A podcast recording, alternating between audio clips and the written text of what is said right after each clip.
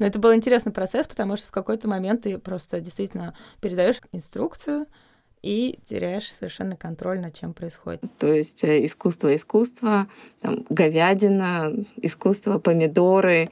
Еще меня привлек процесс того, что можно лазить по мусоркам, потому что в инструкции...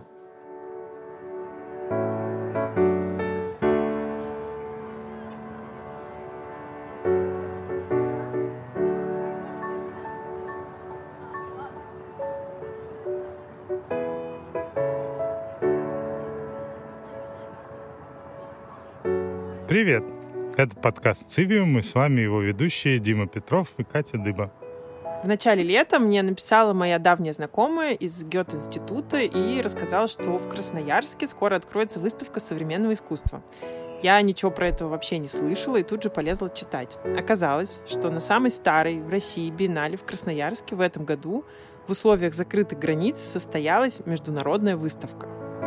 Сложно было такое представить. Поэтому мы тут же заинтересовались и связались с ее кураторами и организаторами. Выставка называется «Очумелая выставка», и это 34 арт-объекта, придуманных художниками и арт-группами из Берлина и воплощенные в жизнь по их инструкциям более сотни создателей из Красноярска. Проект был придуман и реализован Гёте-институтом в Новосибирске совместно с музейным центром «Площадь мира» и куратором Тибо Деройтером. Организаторы выставки обратились к художникам из разных сфер – изобразительное искусство, аудио, видеоискусство, скульптура, мода и фотография. И попросили их разработать инструкции по созданию арт-объектов. Каждый участник подготовил свои творческие указания. Кто-то очень подробные, кто-то лишь задал направление, оставляя больше свободы. Создатели из Красноярска воспользовались этими инструкциями и создали свои произведения.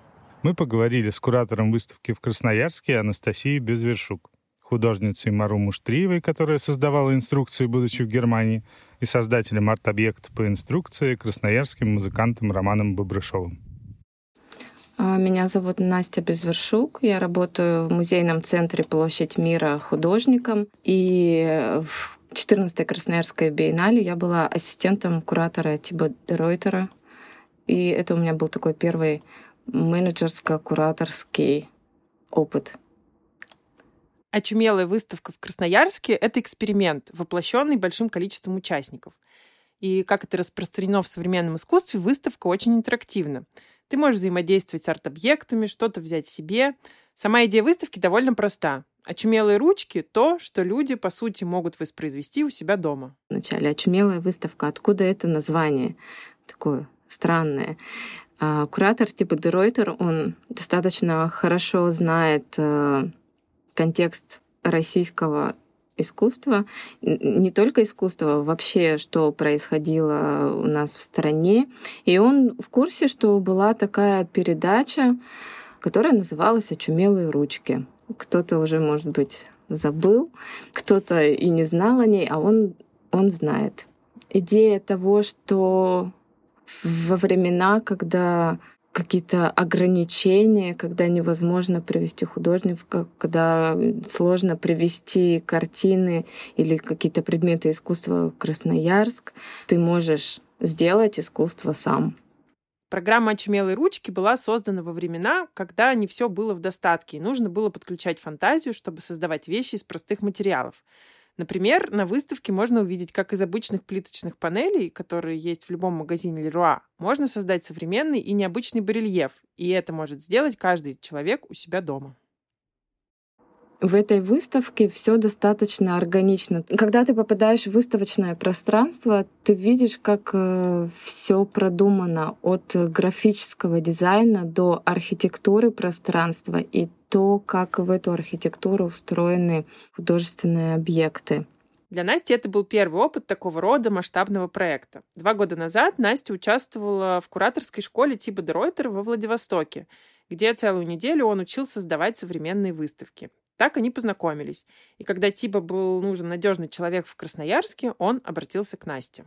В декабре мне позвонил куратор Тибо Деройтер и сказал, что у него есть интересная идея для 14-й музейной Красноярской биеннале, которая в этом году проходит, и спросил, не хочу ли я ему помочь, потому что границы закрыты, и нужно делать проект, который случится вне зависимости от того, откроются границы или они по-прежнему будут закрыты. И я согласилась. Музейная биеннале готовилась в рамках года Германии в России. В результате получился такой ироничный ответ на то, как можно переосмыслить международную выставку в эпоху глобальных ограничений. Было принято такое решение, что сама идея биеннале будет строиться по принципу «откроют границы — замечательно, не откроют — у нас есть свое решение для такой ситуации». В 70-е подобный опыт создания искусства по инструкции был осуществлен в Нью-Йорке. Там фотограф Генри Шинк предложил фотографам и художникам сделать работы по его инструкциям. И спустя 50 лет в Красноярске проходит что-то похожее, можно сказать. И в чем была заслуга куратора Тибо Деройтера, то, что он постарался показать максимальное разнообразие художественной жизни Германии и привлек к работе людей разных национальностей, разного возраста, разного опыта в современном искусстве и, конечно же, разных жанров в современном искусстве. 34 автора на основе своего творчества создали инструкции для красноярских художников. Многие из них никогда не бывали в Красноярске. Естественно, кто-то зашел в Google, напечатал «Красноярск», увидел, что там есть Енисей, уголь, горы, и построил свою работу на основе этого. Тибо Деройтер в Берлине, опираясь на чертежи и фотографии, которые присылала ему Настя, создал экспозицию. То есть у меня не было задачи просто так кому-то дать, чтобы кто-то это сделал, и у него не было к этому никакого такого личного отношения. И, конечно, опыт получился такой достаточно разнообразный, потому что были случаи, когда художники говорили, что им сложно делать по инструкциям, они могут создавать только что-то свое. Но и при этом был такой прекрасный опыт, как художники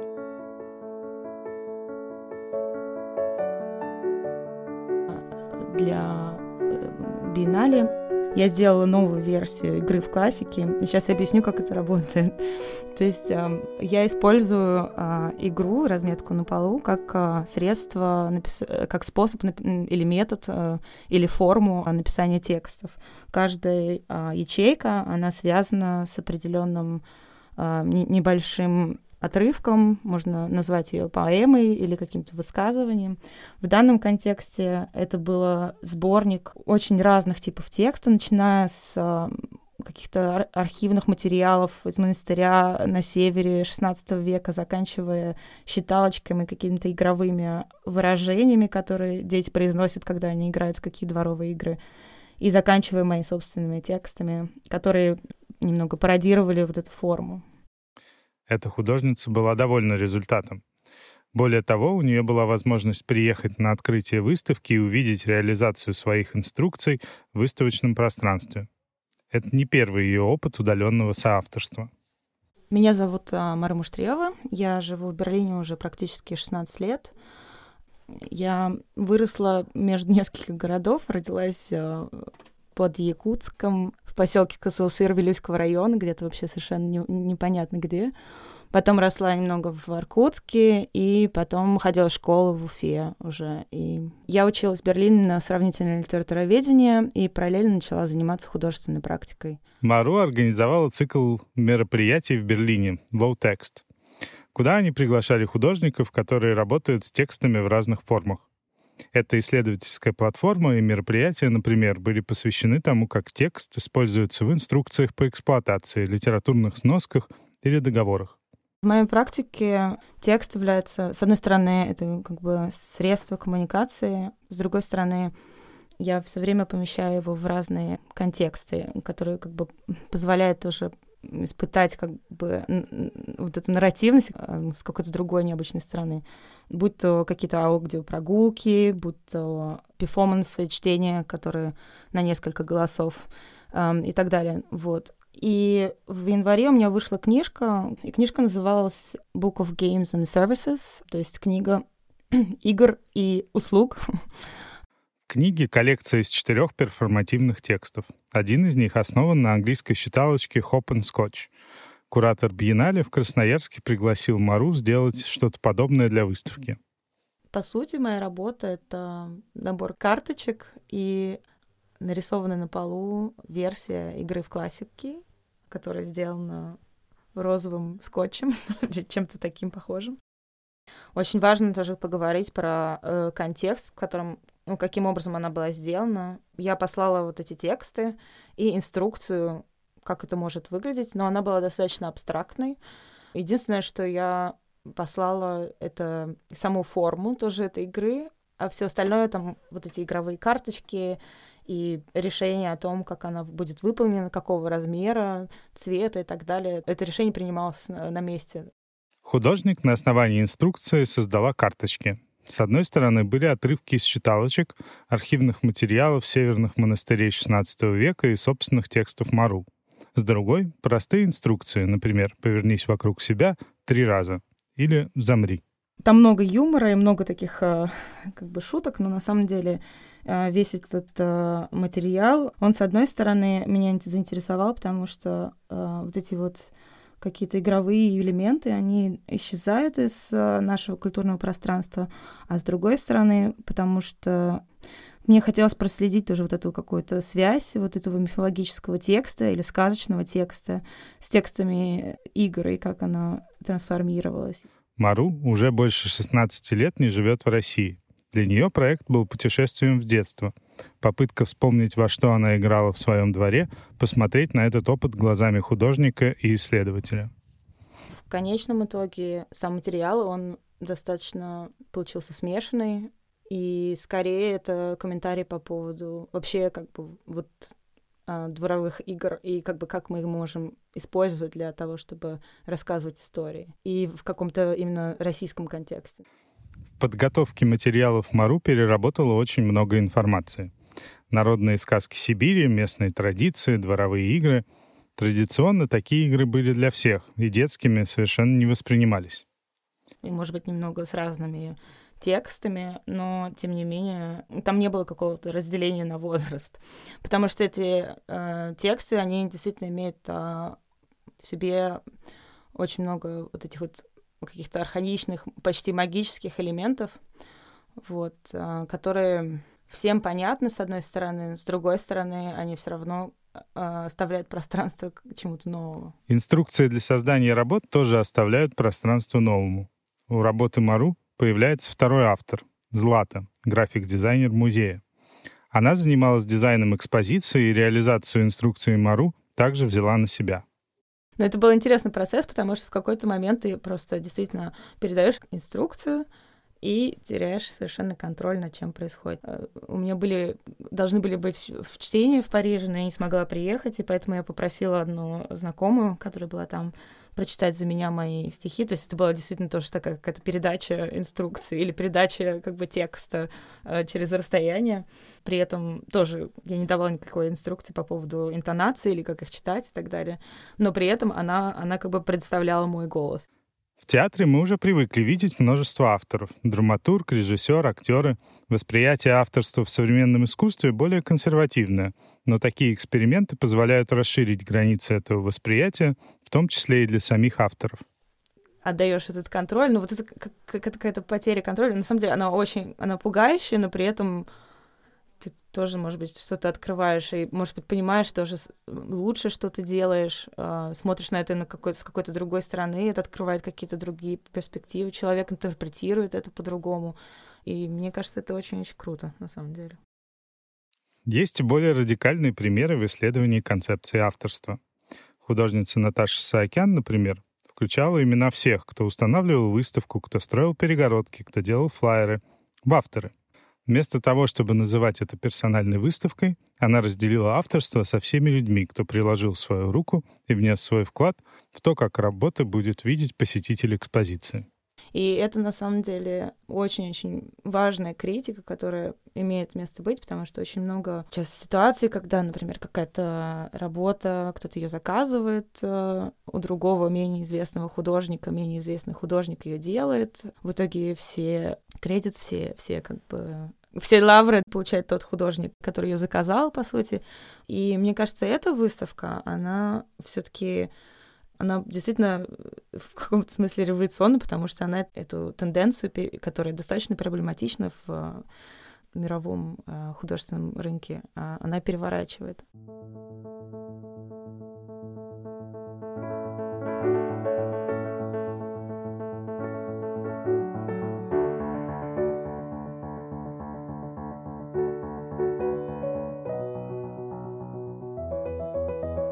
Выставка в Красноярске – это не только ответ на вызовы современного мира с закрытыми границами, но еще и размышления о природе авторства, передаче идей и авторском праве.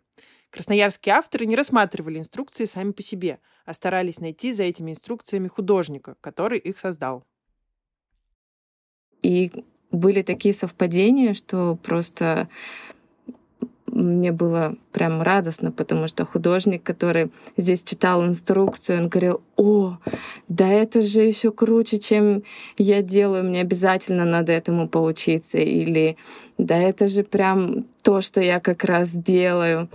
И меня очень радовали такие моменты, и у красноярских художников была возможность общаться с художниками из Берлина, авторами этих инструкций. Это получались такие классные коллаборации, что это не просто ты отсылаешь инструкцию, и кто-то ее делает, и этот кто-то, он как бы остается неизвестным. То есть, а это такое полноценное соавторство получилось.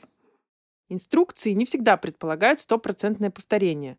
Намного ценнее сама возможность коммуникации художников на расстоянии и совместное творчество. Допустим, скопировать картину. Это был очень интересный опыт, потому что берлинская художница Зохар Фрайман, она предложила красноярцам скопировать ее работу. Она написала габариты работы, какими красками надо красить, отправила фотографии.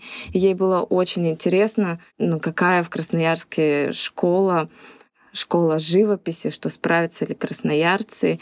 Но сам куратор шутил на эту тему, то, что ты знаешь, в России вообще очень сильная академическая школа, и, возможно, тот художник, который будет копировать твою картину, он сделает это лучше, чем ты сделала. Эта работа называется «Я позвонил тебе, чтобы сказать». Во времена, когда художники не могут приехать из Берлина в Красноярск, они могут только позвонить красноярцам и передать им свои идеи для искусства.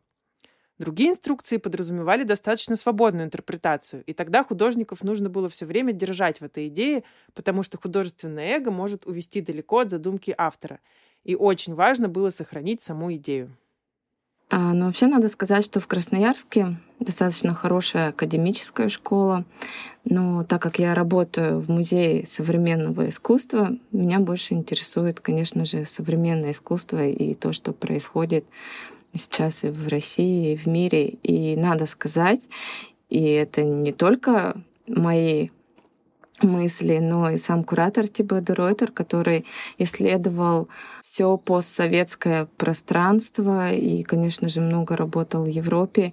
Он отмечает, что наш музей, музейный центр «Площадь мира», это у него в топе музеев. И он его считает лучшим музеем за Уралом. Немногие крупные российские провинциальные города имеют большие институции, которые могут позволить художникам развиваться.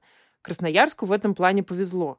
Вся художественная жизнь Красноярска в плане современного искусства сосредоточена вокруг музея, и музей достаточно много делает для того, чтобы поддерживать молодых художников Красноярска. Одно из направлений его работы – лаборатория современного искусства FabLab. Это исследование города художественными методами.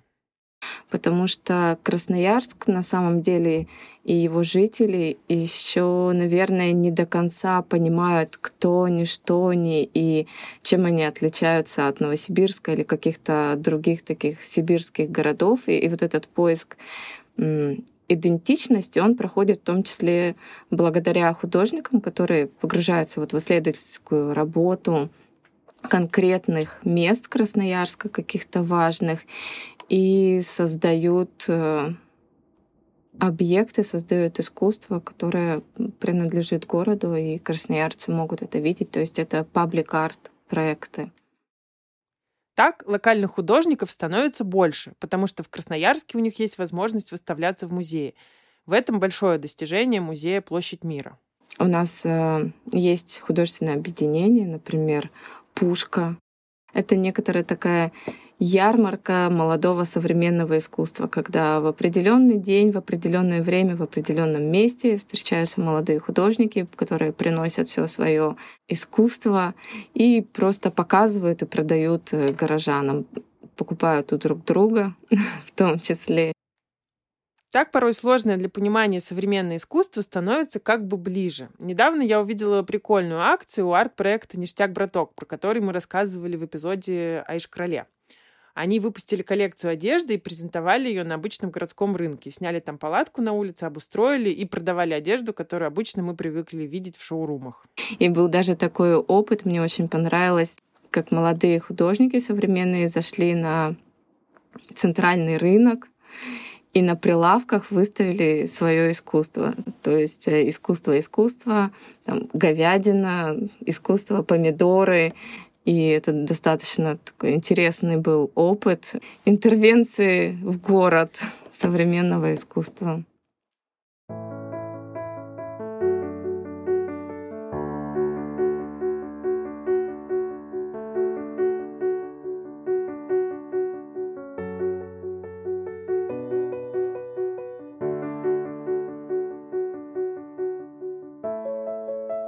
В принципе, довольно сложно объяснить людям, что такое современное искусство и для чего оно нужно. В этом большую роль играет образовательная функция художественной институции. Не замыкаться внутрь, а рассказывать широкой аудитории о том, что вообще происходит. И у нас есть образовательная программа. Она, конечно, небольшая, хотелось бы больше, но есть курсы, которые для детей, и дети могут узнать не только про Шишкина, но и про других художников, которые сейчас работают. И надо сказать, что музей наш — это первый музей, в котором проходила музейная ночь. Дальше уже в других городах России музейная ночь была. Помимо детских курсов есть образовательные программы для взрослых. Так музей позволяет узнать что-то большее тем, кто не разбирается в искусстве. И вот такая образовательная программа, на самом деле, очень важна. Если мы обратим внимание на художественные школы, институты, вот всю образовательную вот эту институцию, то мы увидим, что искусство заканчивается где-то в 20 веке, то есть на авангарде. И дальше, на самом деле, никакие образовательные программы не расскажут, что было дальше. А дальше было много чего интересного, и это все происходит, и эволюция в искусстве, она не останавливается. И это очень важно рассказывать людям. Сейчас современным искусством в Красноярске жители интересуются все больше и больше. И очумелая выставка на биеннале – хороший тому показатель. Эта выставка не для узкого круга специалистов, которые могут понять. Это выставка для горожан. Она сделана горожанами, и там мы можем увидеть не только профессионалов, которые эти инструкции воплощали, пенсионера, например, детей, людей из науки.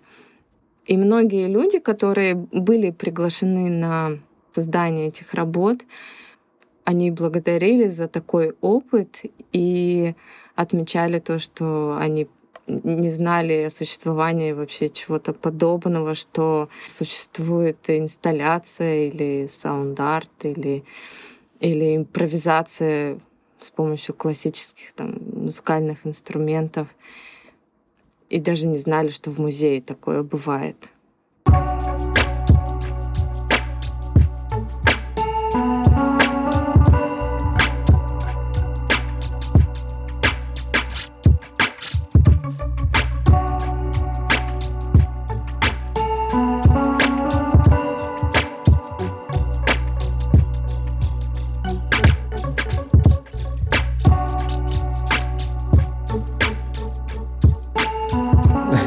Роман, что это было? Скажи, пожалуйста, объясни людям, что случилось.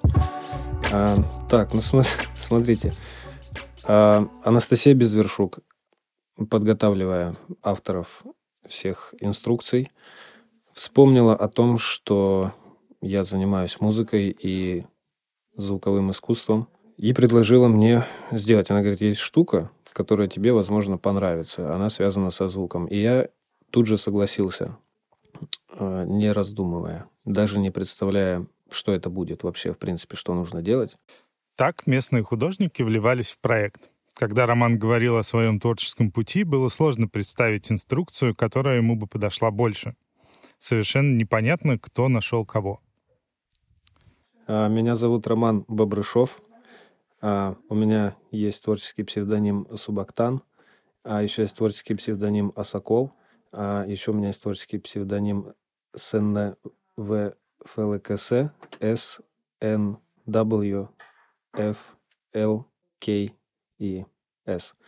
как доллар.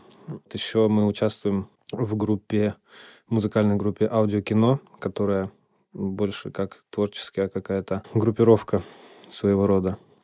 Я работаю звукорежиссером в музейном центре «Площадь мира» и иногда рисую картины и врываюсь на всякие мероприятия творческие, всякие резиденции и прочие штуки, связанные с современным искусством, что и произошло в этот раз. Роман занимался музыкой с малых лет. Начал с обучения гитаре, потом перешел на электронную. Собирался поступать в театральный на актера в Красноярскую государственную академию музыки и театра. Я в Боготуле родился. Поселок городского типа. А моя связь с Красноярском сильна достаточно. В силу того, что с детства я мечтал жить в Красноярске.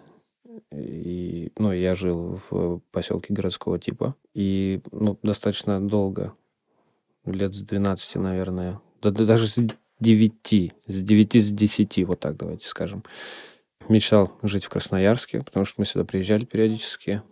Как-то мне все это привлекало. У него на самом деле есть какая-то своя магия. В 17 лет мечты удалось реализовать. Роман переехал в Красноярск и поступил в академию на звукорежиссера. Город оправдал ожидания, классные люди и развитая сфера современного искусства, где он периодически находит свою реализацию. Как так вышло? Я, слушайте, честно говоря, не знаю, потому что в основном я в музее работал, и как-то вот именно работа в музее меня подтолкнула к этому. То есть в академии нам немного рассказывали о подобного рода вещах, о современном искусстве и его проявлениях. Но я как-то сильно не вникал все равно. Меня это привлекало, но я не особо понимал, в чем там вообще соль. А когда я начал работать в музее, в большей мере окунулся в это. Запуск «Ночи музеев», первая биеннале современного искусства. Интересно, как Красноярск приобрел такой выдающийся статус в сфере современного искусства? Причины мне не ясны, честно вам хочу сказать. Есть одна деталь интересная, то, что мои друзья, которые тоже занимаются творчеством, которые, не бывав в Санкт-Петербурге, например, оказываются в нем бывавшими, и, возвращаясь сюда, они говорят, что все то же самое, что, только декорации другие, просто у нас разные, а так примерно все одно и то же. В плане вот этих вибраций творческих. В это легко поверить. Творческая реализация для молодых талантов требует питательной среды единомышленников. Найти их в ближайшем крупном городе, естественно, легче, и их концентрация там увеличивается. Чем же отличают Красноярск декорации? Не знаю, может быть, это шлейф от алюминиевого завода, например. А может быть, действительно, природа как-то на себе сказывается, потому что я всегда очень заворожен рассветами, закатами, вот этими горами. Они всегда какой-то... чувство светлой меланхолии, я не знаю, навевают, но не думаю, что чувство светлой меланхолии как-то повлияло на развитие современного искусства в Красноярске. Академические институты, безусловно, играют важную роль. Они становятся площадкой для формирования творческих движений и объединений. Роман пришел работать в музейный центр по настоянию преподавателя истории искусств. Это позволило открыть новое направление реализации для увлечения своей жизни. И вы знаете, это влечение, оно не просто влечение там юношеско-максималистического прогрессивного парня, который сидит в деревне. А со временем я понял его особую магию, когда вот уже плотно начал писать музыку, очень меня вдохновляет здешняя, во-первых, природа, во-вторых, такая полупромышленная местность, особенно в том районе, в котором я живу. И ни один наплыв вдохновения снизошел на меня с тех пор, как я живу здесь. Возможность выразить себя и реализовать это вдохновение в области музыки — то, что заставило Романа согласиться, не раздумывая. Позже оказалось, что пересечение еще более точное. Суть инструкции Романа заключалась в том, чтобы создать инсталляцию в стиле Луизы Невельсон. Это женщина-скульптор из США, которая в детстве жила на территории Украины, которая сейчас является территорией Украины, тогда это еще была Россия. Ее работы массивные и выкрашены в черный матовый цвет, и состоят в основном из мусора и всяких найденных на улице вещей, которые она коллажирует определенным образом, и из этого получаются массивные какие-то интересные вещи. Вторая составляющая инструкции была про саунд-системы. Это явление в музыке, уходящее корнями в ямайские мобильные дискотеки 40-х годов. Явление, которому приписывают развитие мировой бас-музыки, в частности британской, которая тесно связана с творческим репертуаром Романа. Саунд-системы, они тоже имеют вот что-то общее по форме с работами Луизы Невельсон. И я так понял, это идея Тима Тетснера. Сделать именно саунд-систему, которая должна выглядеть как работы Луизы Невельсон. Вот, а саунд-системы — это много составленных динамиков, больших колонок, корпусы которых в своем, когда их много, когда стена звука появляется. Два слова хотел сказать одновременно и не разобрался, какой должен быть первым. С музыкальным контекстом инструкции Роман был хорошо знаком. Потому большую часть времени он изучал Луизу Невельсон, смотрел лекции, смотрел ее интервью и информацию о направлении, в котором она работает. Еще меня привлек процесс того, что можно лазить по мусоркам, потому что в инструкции один из пунктов — это был метод поиска материалов, что это может быть мусор, все что угодно. Вот,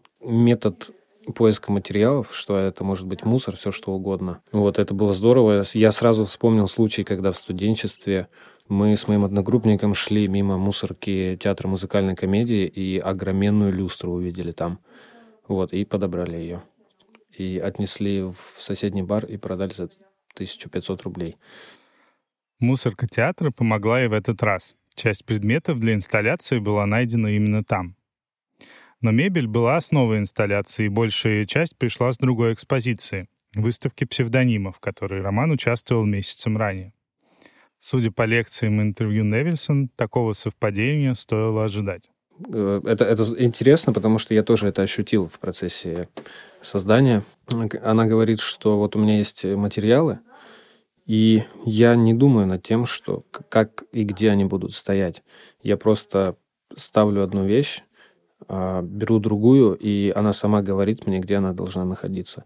И этот отрывок интервью я вспомнил, когда только первоначальную конструкцию начинал создавать, и составил несколько вещей, и потом беру еще одну, и там четко, вот прям идеально под предмет, под его форму появляется место.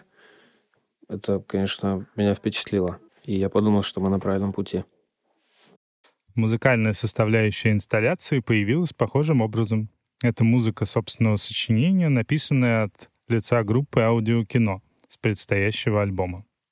Роман признается, что это самое значимое творение в его музыкальном творчестве, и поэтому должно быть частью инсталляции. Оставались сутки, которые я провел, не отходя от инсталляции, работая над ней. Поэтому наша музыка была готова, и отличный был повод это сделать. И в дальнейшем я подумал, что презентация этого альбома должна проходить примерно вот в таком формате, что мы должны что-то сделать интересное. Участники группы: Анна Владимировна Бобрышова, я и Николай Балышев, Николай Николаевич. На выставке псевдонима Роман работал вместе с Анной Владимировной. Они занимались звуком. Некоторые идеи зародились там и поставили творчество Романа в музыкальной сфере в другой контекст. Мы все собираемся собраться и сделать мастеринг нормальный. Вот. И изначально мы хотели это издать на нашем лейбле Insulation, на виниловом носителе. Но со временем подумали, что нужно сильнее запустить это в мир посредством какого-то большого лейбла, который занимается вот интересной, глубокой музыкой. Интересно, насколько такой необычный формат откликнулся посетителям биеннале? Насколько такая трансграничная кооперация смогла найти отклик в локальном контексте? Да, я еще толком в себя не пришел от процесса, потому что там сутками я был в музее и работал над этой штукой, чтобы ее успеть, потому что все дело в последний день всегда. Вот, вообще это классно, это, вы знаете, не знаю, сколько там было участников в качестве не совсем художников, вот каким и являюсь я, но, ну, то есть я уже, получается, позиционирую, но до этого не столь сильно позиционировал себя как художник вот такого плана. Я больше все-таки с музыкой работал. И если там есть еще люди, ну, хотя бы, если там даже один я был в такой кондиции, то это здорово, потому что это позволяет большему количеству людей проявить себя в этом плане и как-то взаимодействовать с остальными представителями этой среды.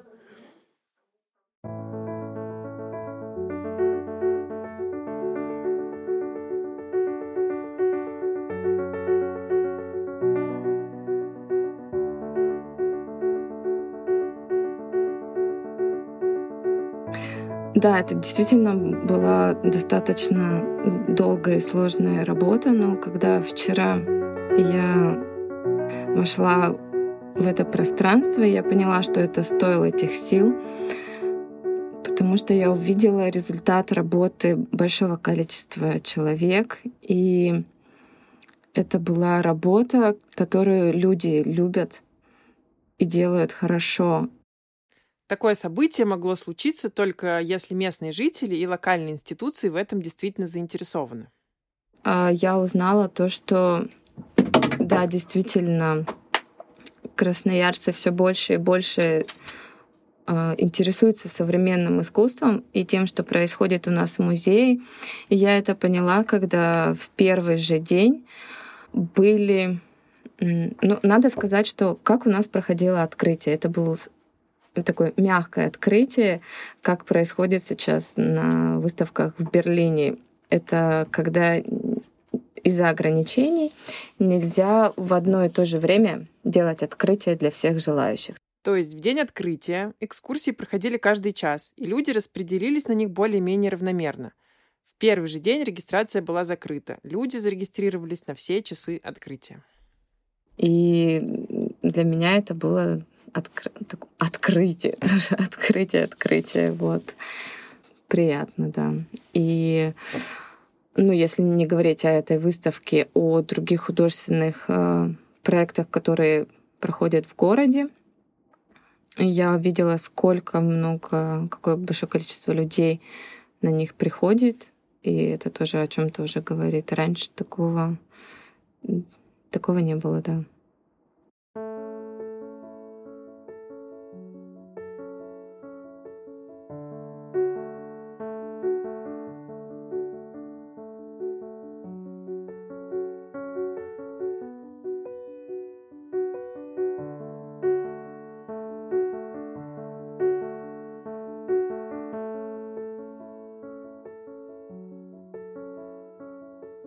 Действительно, это интересный опыт, который, наверное, можно перенести не обязательно на трансграничную кооперацию.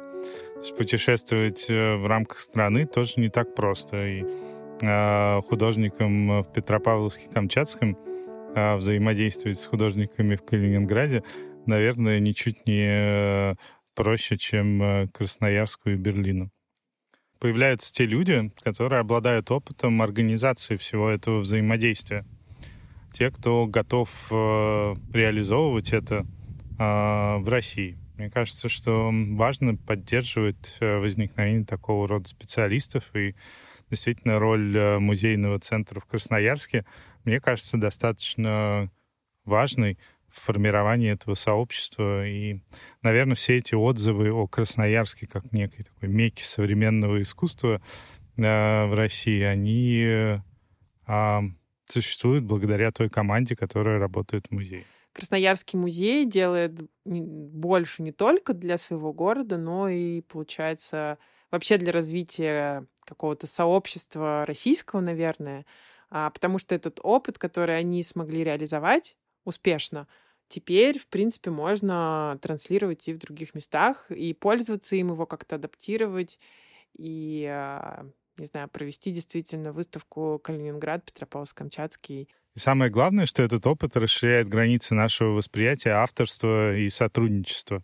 Современное искусство становится не таким далеким благодаря вот таким проектам, а становится более понятным. И то, что особенно классно, что ты большую часть из этих инструкций можешь воспроизвести у себя дома, в принципе, при желании, потому что они в открытом доступе. И сами авторы выставки, они заявляют о том, что да, приходите, пожалуйста, берите инструкции и делайте это у себя дома, во дворе, пожалуйста, очумелые ручки в действии. Да, вместо лебедя из покрышки просто реализуйте одну из инструкций.